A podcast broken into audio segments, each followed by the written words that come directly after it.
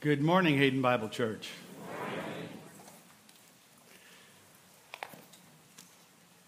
Did you sleep well last night? Well, that's good because I'm going to need you to focus this morning. We'll be uh, looking at the passage of Ephesians chapter 2, verses 1 through 10. This is filled with theology. And so I'm going to need you to stay focused so we can get through it. There's a lot here. It could be actually three sermons, but I wanted to cover the whole thing. So we'll be giving it a light dusting this morning. Ephesians 2:10 or 2 1 through 10 is familiar to all of us and it's our gospel story if you will in a nutshell. It's the shorthand version of the gospel in the life of the believer. It's personal, and it's every believer's story. It was the story of Paul and the apostles. It was the story of Augustine, Luther, and Calvin. It was the story of Spurgeon, Edwards, Whitefield, Sproul, and MacArthur. It's the story of all the giants of the faith past and present. And it's your story, and it's mine. It's the story of all who have put their faith, their saving faith, in the person and work of Jesus Christ by God's predetermined grace. It's the story of one born in sin and radically fallen, a God hater and a sin lover we look at what the world is selling, the flesh desires, and the devil is telling us, and we want it all. We have no defense against this onslaught of evil. We don't want to defend against it. Because in our sinful natures, we relish it, we love it. Many Christians today don't believe they are radically fallen. Some don't even think they're sinners. They don't need good news, they just need an adjustment. They need some good advice or assistance, and they'll be fine. They don't need a Savior, they just need suitable suggestions to be a good person. The real sinners are the ones that you see on the TV every night, but not me. Some in the Christian community have not come yet to the reality of just how far they've fallen, how radical and complete the fall has been in Adam.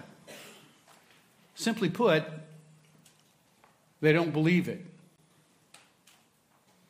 Let's read our passage today, beginning in verse 1. And you were dead I like to pause there just for a second. And I want you to think what, in your own mind what the characteristics of deadness is. What it means to be dead. And they were, and you are dead in the trespasses and sins, that is spiritually dead, in which you once walked, following the course of this world, following the prince of the power of the air, which is Satan the spirit that is now at work in the sons of disobedience, that is, the reprobate or the unbeliever, among whom we all once lived in the passions of our flesh, carrying out the desires of the body and the mind, and were by nature children of wrath, like the rest of mankind. But God, I like to pause there too, because this is a, a pivotal point for this passage. Not only is it a pivotal point for this passage, but one could argue that it is the pivotal point for the entire Bible. But God, being rich in mercy, because of the great love with which He loved us, even when we were dead in our trespasses, made us alive together with Christ. By grace you have been saved, and raised us up with him and seated us with him in the heavenly places in Jesus Christ, so that in the coming ages he might show the immeasurable riches of his grace in kindness toward us in Jesus Christ. For by grace you have been saved through faith. And that not of yourselves. It is a gift of God, not of works, lest any man should boast. For we are his workmanship, created in Christ Jesus for good works, which God prepared beforehand that we should walk in them. This is the inerrant and infallible word of Almighty God. Let's pray. Our Father God, we come before you humbly today, asking your grace by your Spirit to open our ears and eyes that we might see the truth of your grace and your mercy in this passage. Help us to understand our fallenness and our need for a Savior the Savior you provided in your Son, Jesus Christ. And we ask it in Jesus' name and for his sake. Amen. This passage can be divided into three parts ruin, redemption, and responsibility. Ruin in verses 1 through 3, redemption in 4 through 9, and our responsibility in verse 10. So let's begin with ruin. It begins with the human condition, doesn't it? We are in ruin, radically fallen. More radically fallen than we care to believe. Rabbi Harold Kushner wrote a book entitled Why Bad Things Happen to Good People.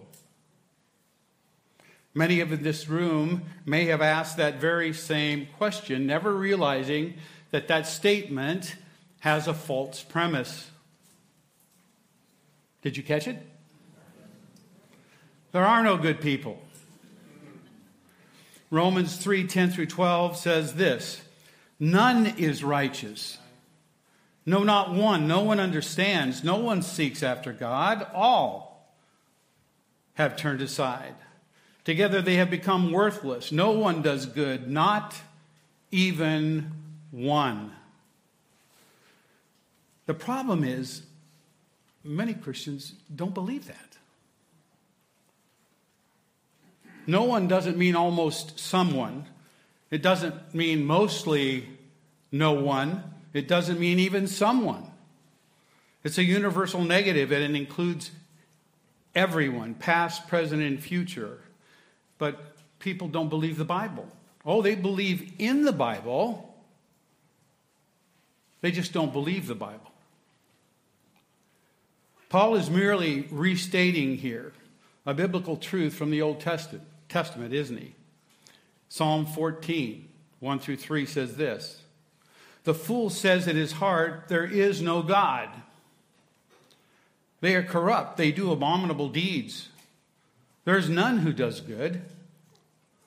The Lord looks down from heaven on the children of man to see if there are any who understand, who seek God. They all have turned aside. Together they have been corrupt. There is not one who does good, not even one. So the Lord looks down on millions and millions of people, and he can't find even one who does good. Does that tell you how far mankind has fallen? In Orthodox theology, we have what we call the doctrine of original sin, which states that as a result of Adam's first sin, the guilt and corruption of mankind, of all men, has been passed down to his posterity. The doctrine of original sin is not the first sin, but it is the result of the first sin. Okay? Romans 5:12 states this, therefore, here we have an apostolic conclusion, don't we, from Paul? Therefore, just as sin came into the world through one man, Adam, and death through sin, and so death spread to all men because all sinned. Every human being that has ever been born has been born in sin, except for the first two. David writes in Psalm 51 I was brought forth in iniquity, and in sin my mother did conceive me. Now, he's not saying here that his mother was an adulteress. What he's talking about is the doctrine of original sin. Most everyone in here, or many of you in here anyway, are parents or grandparents. And so we've seen little babies. And how many of us have looked at those little babies and said, Oh, isn't he or she a little angel? well, Dr. Voddie Baucham disagrees with that. He says little babies are not little angels. What they are is a viper in a diaper.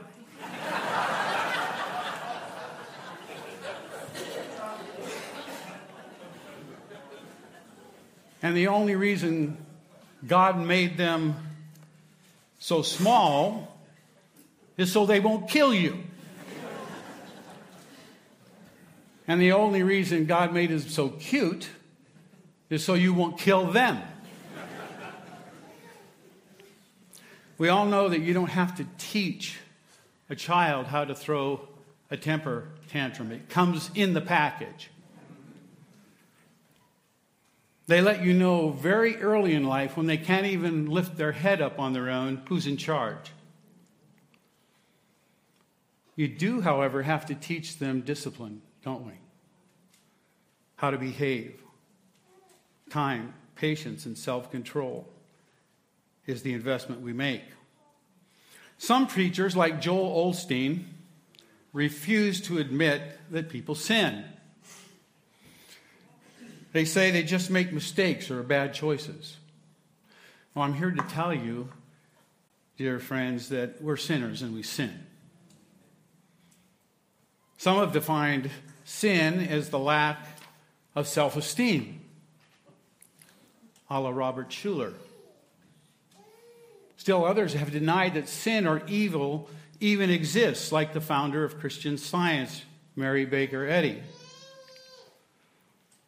Well, the Westminster Shorter Catechism defines sin as the want of the lack of conformity to or the transgression of the law of God.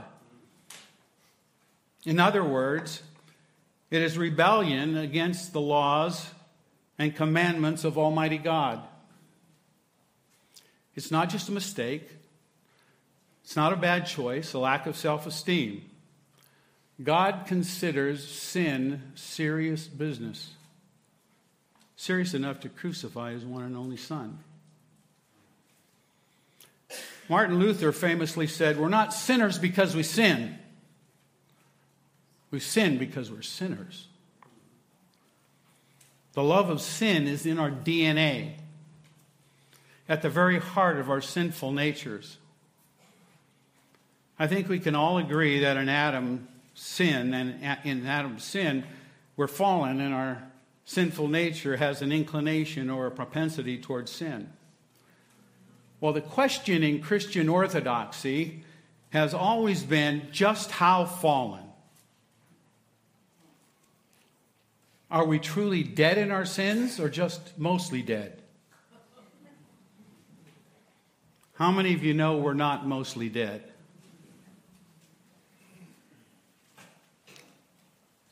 What you are, spiritually speaking, is a rotting corpse in desperate need of a Savior.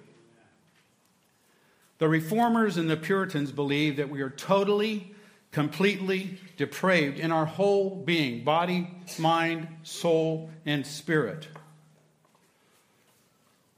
Arminians and Roman Catholics have said that we're only mostly dead. And we have a spiritual island of righteousness that allows us to do what only God can do. Let me explain to you spiritual rebirth this way. The Arminian, the Roman Catholic, and the semi Pelagian view, basically all grouped together the same, say that you're drowning in a lake. You're going down for the third time. And a boat pulls up next to you, and somebody throws you a life preserver. You know the round ones with the ropes around, looped around the outside?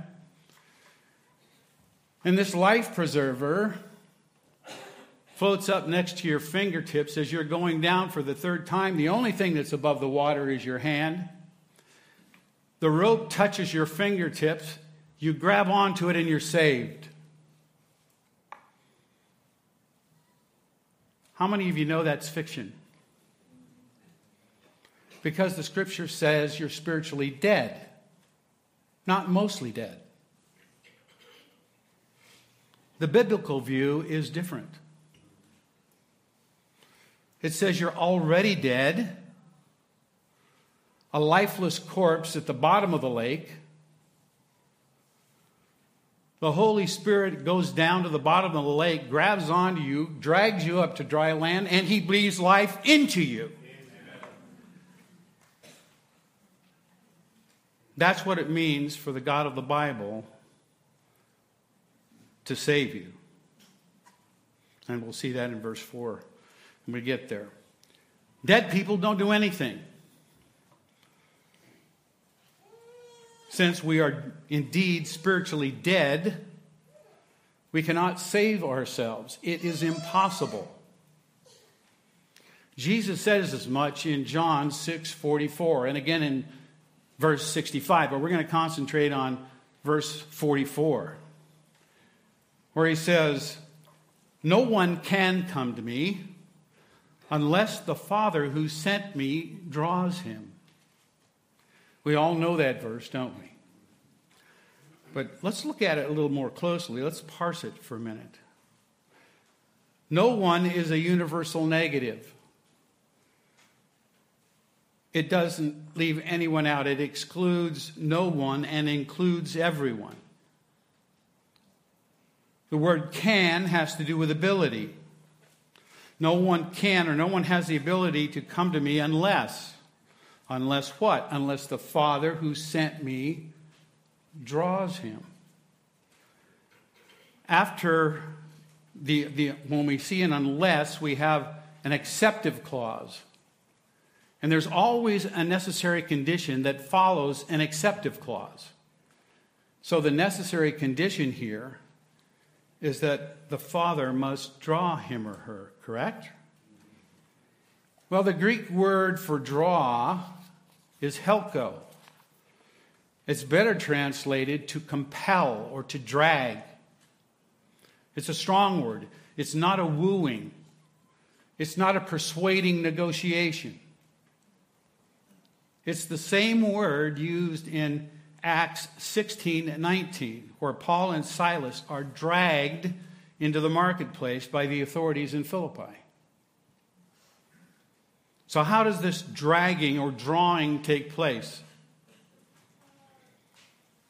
One must be regenerated, spiritual, spiritually reborn, born again. Turn with me, if you will, in your Bibles, if you have them in front of you, or you can see it on the screen. Ezekiel 36, beginning in verse 25. Now, stay with me here. I want you to notice that in this passage, it's first person. God is talking to his people.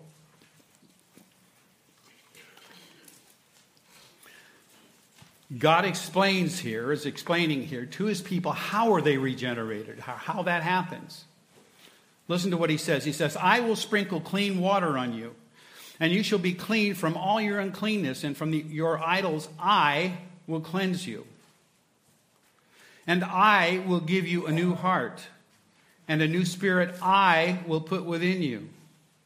And I will remove your heart of stone from your from your flesh and give you a heart of flesh. And I will put my spirit, capital S, that is the Holy Spirit, within you. and cause you to walk in my statutes and to obey my rules. Beloved, this is what it means to be born again, to be regenerated, to be quickened. Who does this? God does this. It is the monergistic work of Almighty God, and that's a word that you should learn.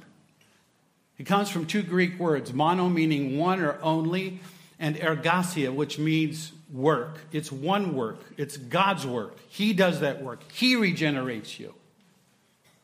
It's not a synergistic work like sanctification. This is God's work alone. This agrees perfectly, by the way, with what Jesus tells Nicodemus in John chapter 3. He says, We must be born of water and the Spirit to enter the kingdom of God. We'll take a look at that in a minute. We were born children of the devil. There's only two kinds of people children of God and children of the devil, and we're all born children of the devil.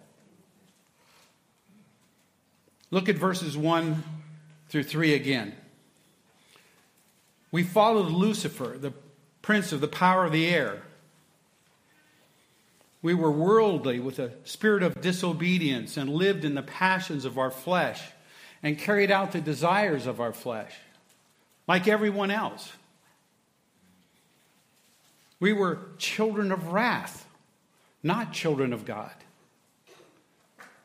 We became children of God through Ezekiel 36, 25, and 26 and 27 that we just read.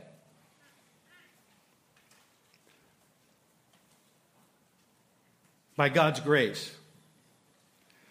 Turn with me now to John chapter 1, verses 12 and 13. Follow me really closely here. He says, But as many as received him, doesn't say as many as accepted him. I think that's arrogance.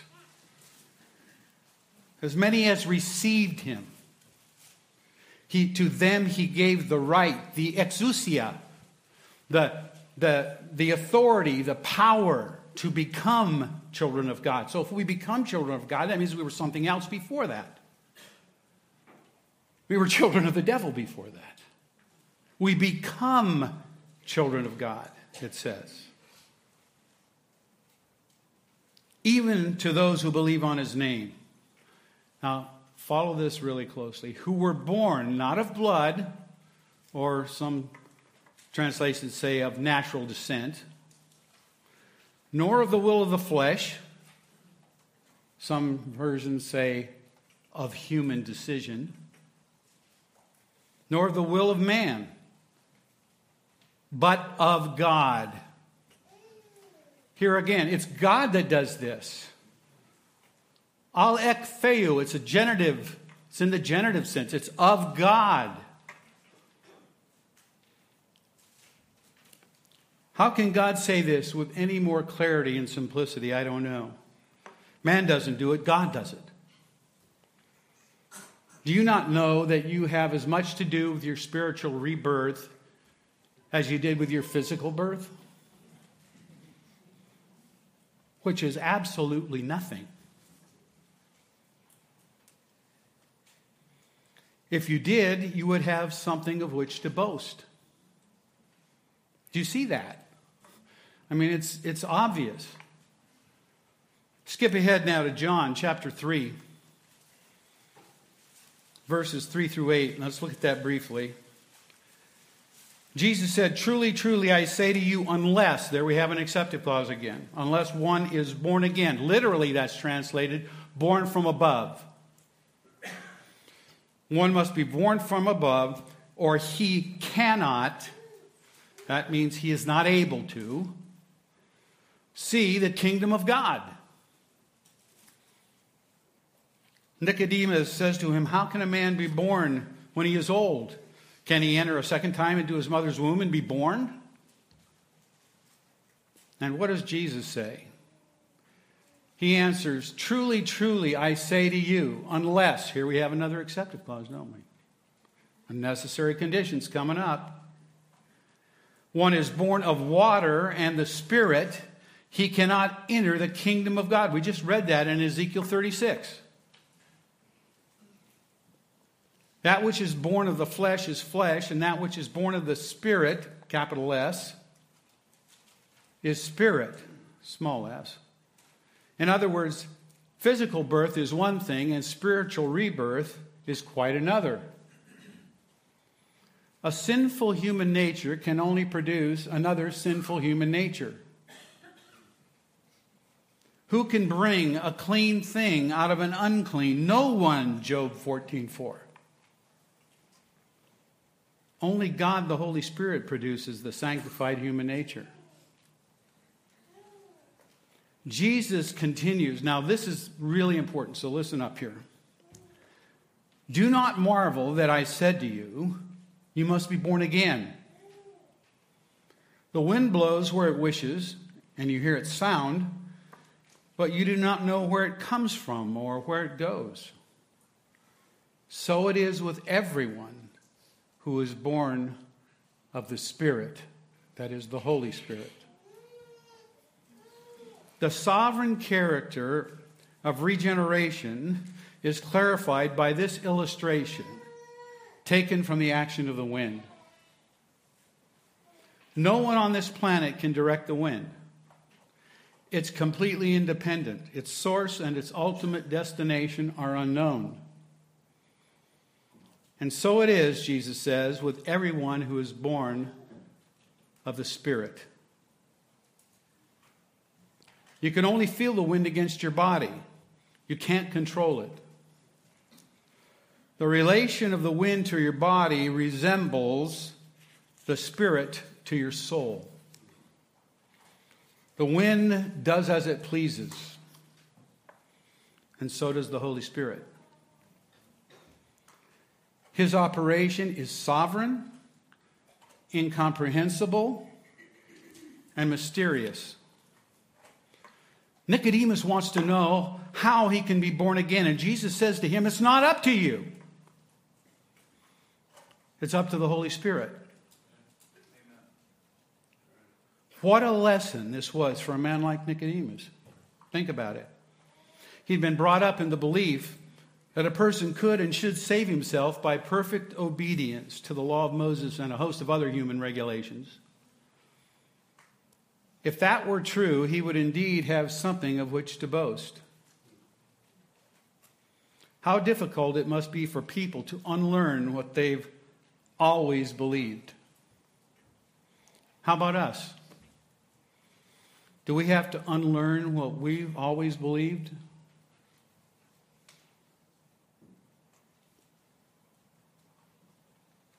Are we ready to go wherever the truth of Scripture takes us? Have we always believed that we were responsible for our own salvation, a choice we made alone, standing on our own island of righteousness? Or is it just possible that we were chosen by God in Christ before the foundation of the world, like it says in Ephesians 1 4? Marinate in that for a while because that's what the Bible says. I'm just the messenger.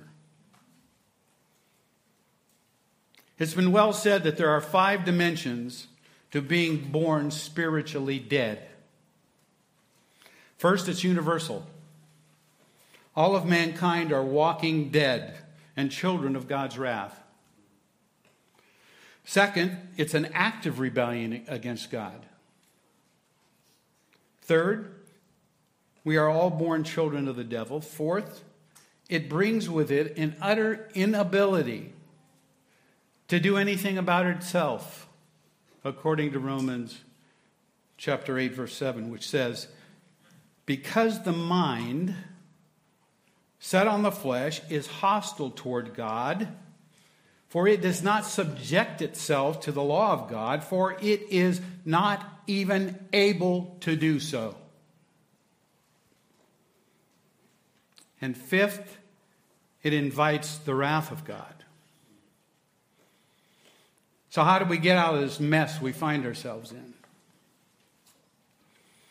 Well, God's provided that answer in redemption. Let's look at the text again. Verse 4 and 5 says this But God, being rich in mercy, because of the great love with which He loved us, even when we were dead in our trespasses, made us alive together with Christ. By grace you have been saved.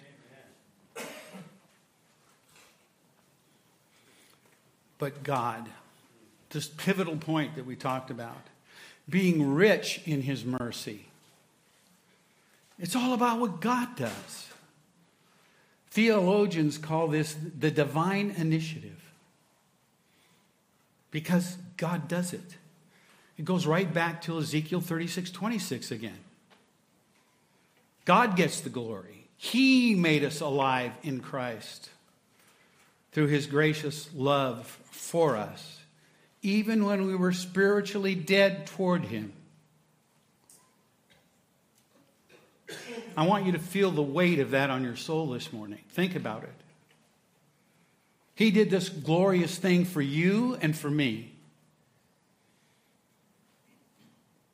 John, uh, Jesus said in, in John 6:37, "All that the Father gives me will come to me, and I will in no wise cast any away." Let me say again that you have as much to do with your spiritual rebirth as you did with your physical birth. It comes only, always, and forever through God's merciful, loving grace towards you, the elect in Christ. Do you believe this? Because this is what the Bible says. Do you believe the Bible? That's the issue. God loves his people for no other reason than he chooses to do so. Certainly not because of any virtue inherent in us. It says, By grace you have been saved in verse 5. Men and women caught in the web of death, outlined in verses 1 through 3, have no means of making themselves alive breaking away from their slavery to Satan and sin, or avoiding the wrath of God. Paul insists that God Himself brings the walking dead to life and offers God's own love as the ground for doing so. Paul excluded any consideration of merit, effort, or ability on the part of those who become alive.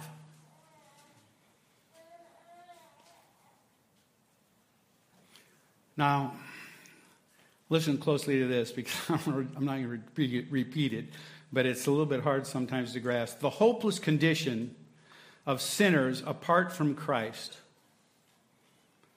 that he outlined in verses 1 through 3 is the presupposition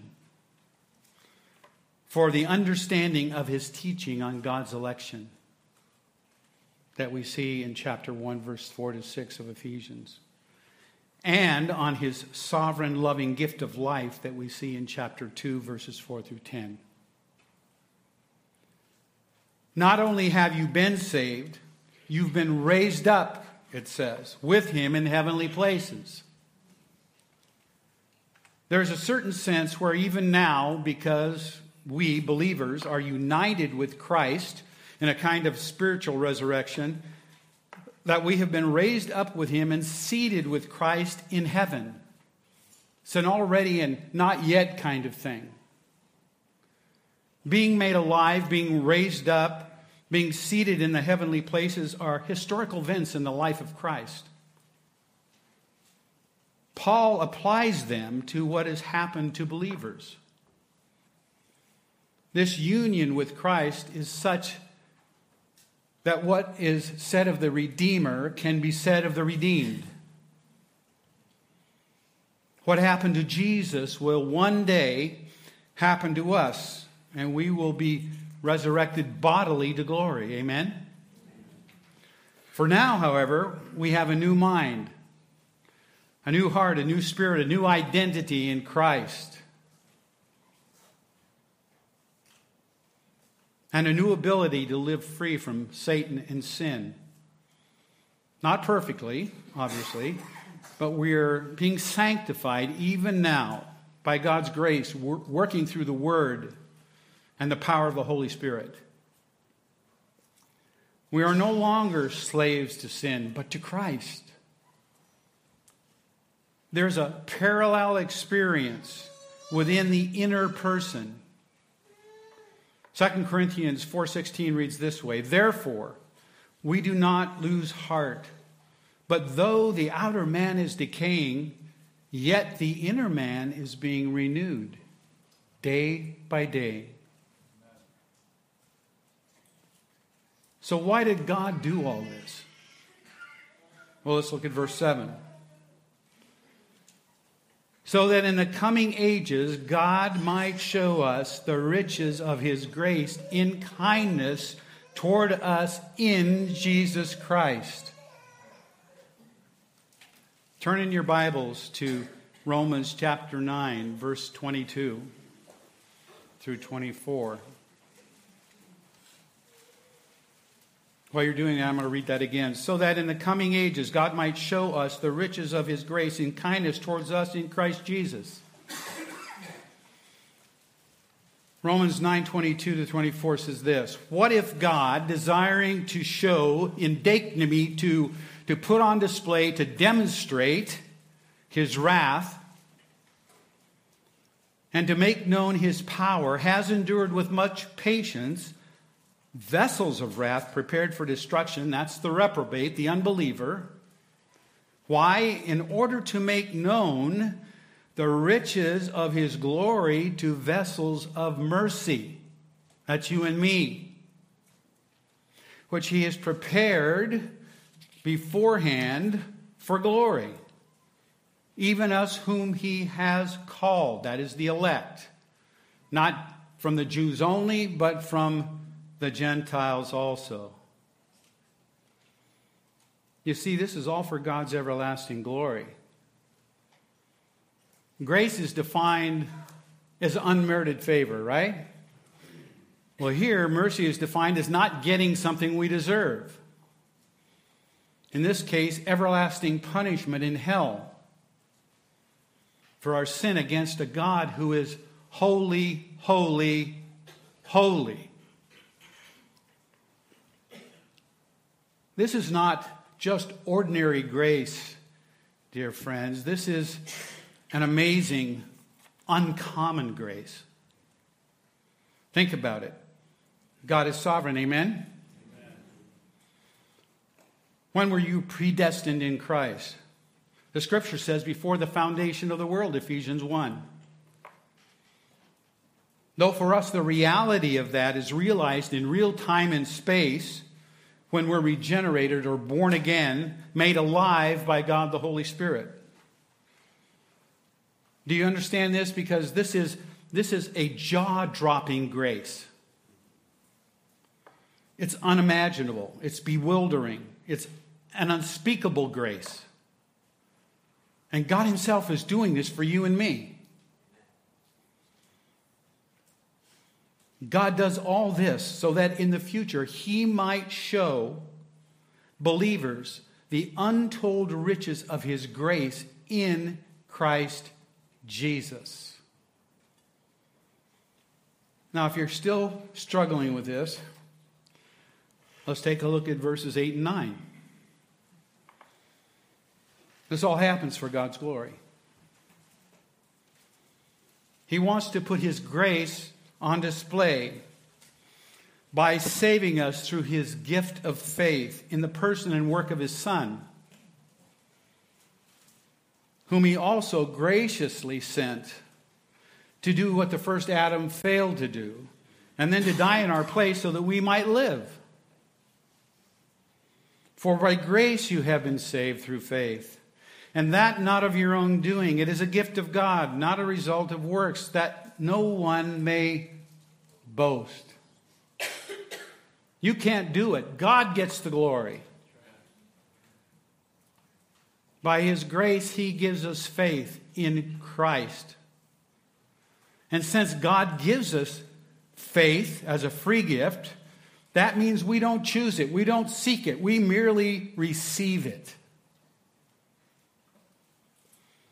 If we think for a New York second that we had anything to do with our salvation other than the need of it and exercising the faith given to us by God as a gift, then we don't rightly understand the gospel.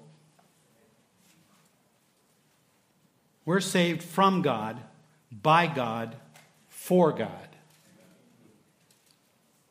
He saves us from ourselves, from his wrath, and from eternal hell. How many of you know that God is under no obligation to save anyone? There's nothing he saw in us that deserves his mercy. He didn't, in his omniscience, look down through a corridor of time and learn anything. His foreknowledge in, in Romans 8 29 is not foresight. The context here to foreknow is to forelove. In Hebrew thought, to know someone is to have an intimate relationship with them or to love them. Genesis 4 1 says this Adam knew Eve, his wife, and she conceived and bore Cain. In Romans 8 29, because those whom he foreknew or foreloved, he also predestined, it says. This is the same language that we see in Ephesians chapter 1 verse 4 and 5 where it says in love he predestined us for adoption to himself as sons through Jesus Christ according to the purpose of his will. I hope you see that because it's the key to understanding the passage. We're saved by grace alone, through faith alone, that has been given to us from God alone. Let's look at these verses again. We should all have these memorized, probably. For by grace you have been saved through faith, and that not of yourself. It is a gift of God, not of works, lest any man should boast. And God gets the glory. What's the antecedent of that? Faith.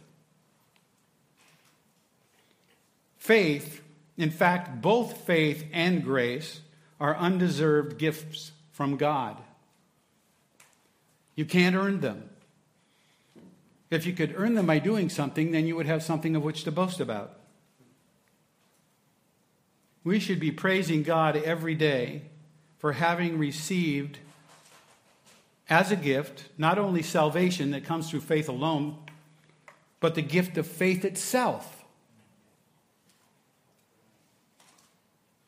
R.C. Sproul made a statement that at the, in the 16th century, you're probably familiar with the Roman Catholic Counter Reformation, the Council of Trent.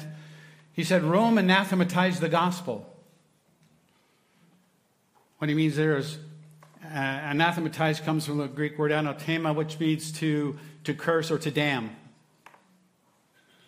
So he's saying that Rome cursed the gospel, and he's right. Indeed, they did. At the center of orthodoxy, we have the essential doctrine, the non negotiable doctrine of salvation by grace alone, through faith alone, because of Christ alone. Without that, there is no gospel.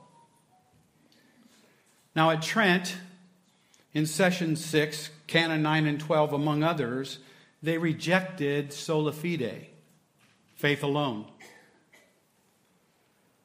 Luther said this is the article upon which the church stands or falls. Calvin said it is the hinge upon which the Christian religion turns. So let's look at that. It should be on the screen. Session 6, the Council of Trent, should be Canon 9, the first one. It says, If anyone says that the sinner is justified by faith alone, meaning that nothing else is required to cooperate in order to obtain grace of justification, and that it is that not in any way necessary that he be prepared or disposed by the action of his own will, let him be anathema. Canon 12 says, If anyone shall say that justifying faith is nothing else than the confidence in the divine mercy, pardoning sins for Christ's sake, or that it is that confidence alone by which we are justified, let him be accursed. That should shock you. That's still evident and in play today in Roman Catholicism. Beloved, we're saved by grace alone, through faith alone, because of Christ alone, according to the Scripture alone, to the glory of God alone. Amen. Period. Those are five solas that are entrenched in historical Christian orthodoxy. You should have, all have them memorized. As I said before, people don't think they need to be saved, they just need a little help to go from death to life. From the prince of the power of the air to the prince of peace.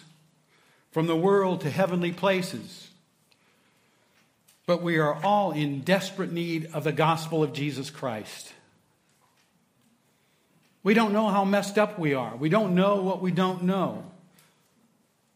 We need our souls regenerated, our hearts changed, and our minds renewed by the triune God of the Bible.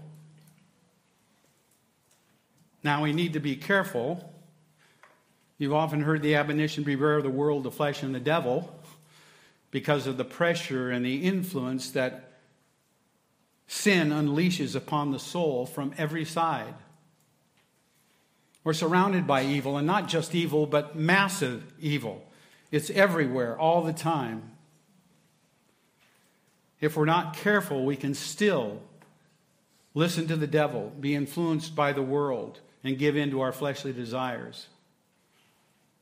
Even after conversion, the sin of the stain of sin remains.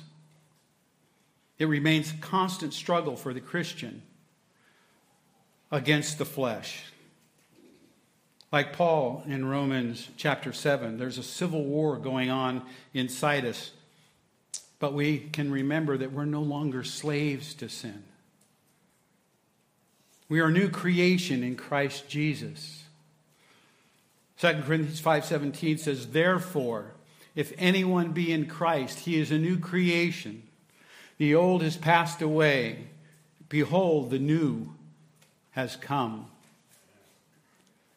Well, what's our responsibility in all of this? verse 10 says, For we are his workmanship, created in Christ Jesus for good works, which God prepared beforehand that we should do what? Walk in them. It's important to remember that works don't save you. Works are not the root of our salvation, but they are the fruit of it. Works of obedience give evidence that we indeed have been saved. James says in chapter 2, verse 17, that faith without works is dead.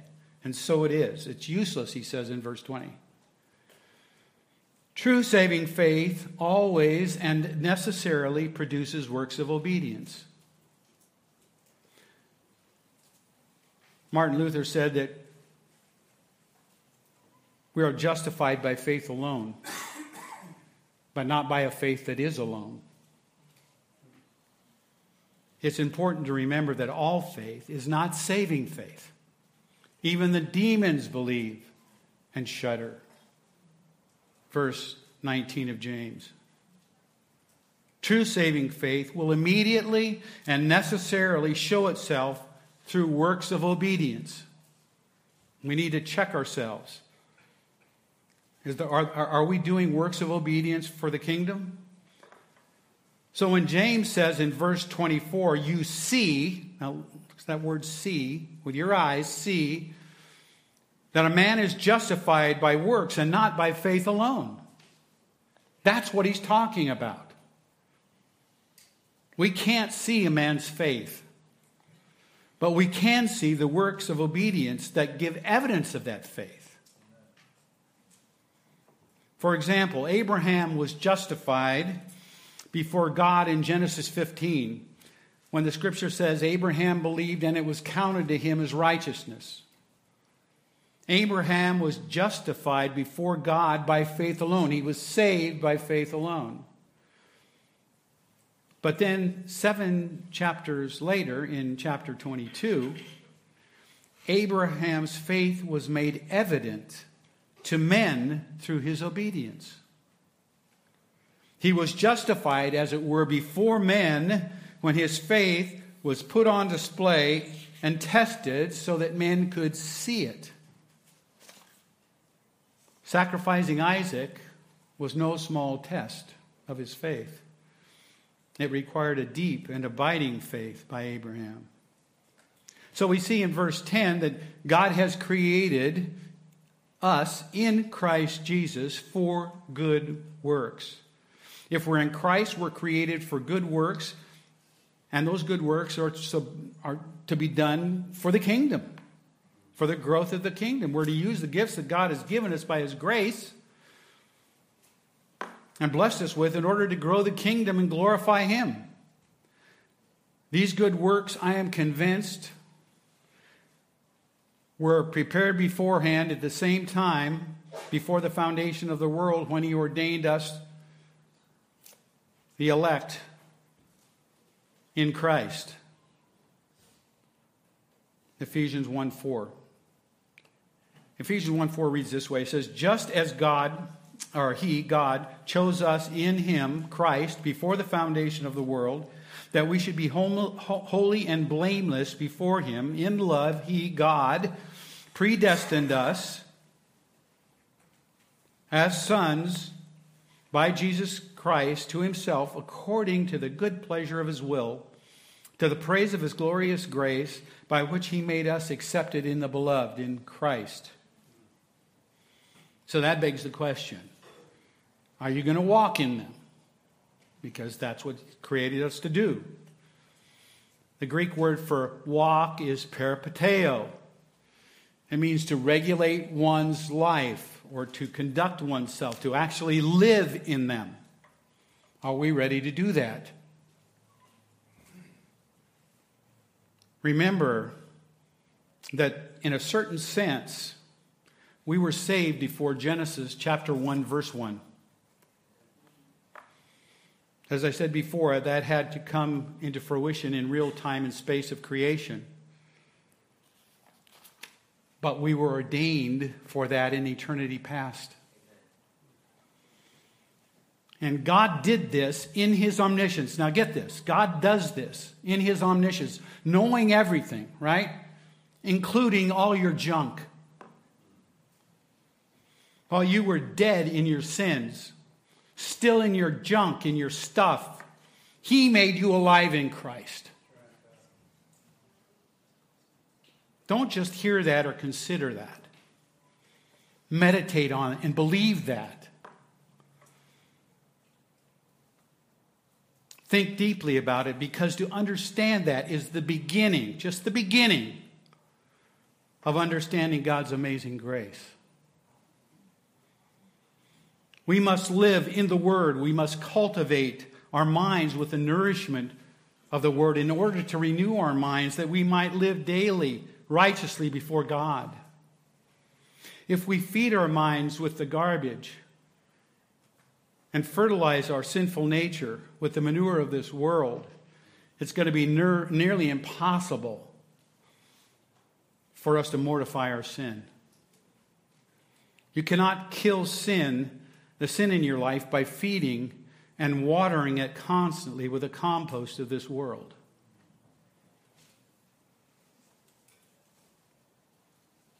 We need desperately the Miracle-Gro of God's Word directing our lives. We need to be nourished by the Word. We need to grow in the Word. We need to live in the Word to carry out the works that God has prepared beforehand that we should walk in them. The scripture says, I have stored up your word in my heart, that I might not sin against you. Psalm 119. Augustine said, There is a hole in the heart of every human being that only God can fill. Let the Word of God and God Himself fill the hole that's in your heart today. Ephesians 2 1 through 10 is our gospel story, proclaimed in Scripture with clarity and simplicity to the glory of God. Let yourself soak in that gospel reality this morning. Let's pray. Father, your word is clear. We can take no responsibility for your grace, else we would rob you of your glory. Help us, Father, to understand and to believe the truth of this passage. It's difficult when we have believed for years something contrary to this. Help us to see that truth, believe that truth, to bathe in that truth, to, to embrace that truth, to love that truth. Because it's your truth. Indeed, all truth is your truth. We thank you, Lord, for this time. Go now with each one throughout this week as we dwell on this scripture and we mull it over in our minds and meditate on it that we may come to an everlasting understanding of your glory. And we ask it all in Jesus' name for his sake.